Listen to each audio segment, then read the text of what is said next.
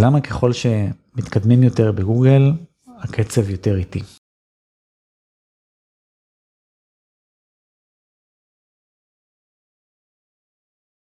אז אם חושבים על זה, זה נורא הגיוני.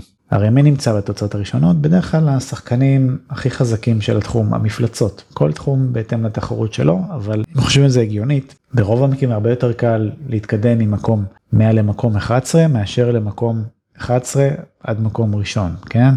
למרות שזה הרבה פחות שלבים להתקדם בהם, התחרות הרבה יותר גבוהה וצפופה שם למעלה בטופ של הזה, במיוחד בתחומים שהם מאוד מאוד תחרותיים. לכן הרבה אתרים שמתחילים מאפס, הם רואים התקדמות מאוד מהירה יחסית, בתוצאות יכולים לטפס גם 70 מקומות בחודש אחד, גם יותר מזה, אבל כשמגיעים לשלב שהם בעמוד שני או בעמוד ראשון למטה הרבה, בהרבה ביטויים, לקוחות מתחילים לשאול למה אני לא מתקדם, למה אני, זה מרגיש כאילו אני מדשדש, למה... וזה לא נכון, הרבה פעמים אני מראה תמונת מצב נגיד ביחס לחודש אחורה, חודשיים אחורה, וכן יש התקדמות, אבל הרבה הרבה יותר מתונה והדרגתית, שזה הגיוני, הרי הקצב לא יכול להיות תמיד אותו דבר. זה כמו סולם לוגריתמי כזה, כן? זה רמות קושי עולה ככל שעולים יותר בתוצאות. אז למי שתהה לגבי העניין הזה, ככה זה עובד חבר'ה, אין מה לעשות. השחקנים הרציניים נמצאים למעלה, וכן צריך לעבוד קשה מאוד בשביל לעקוף אותם. אני יכול להגיד על עצמי שלפני כמה שנים לקח לי שנה שלמה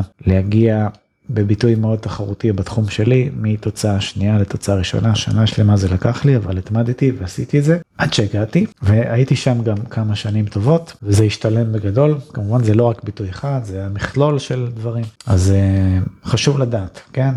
שיהיה בכיף.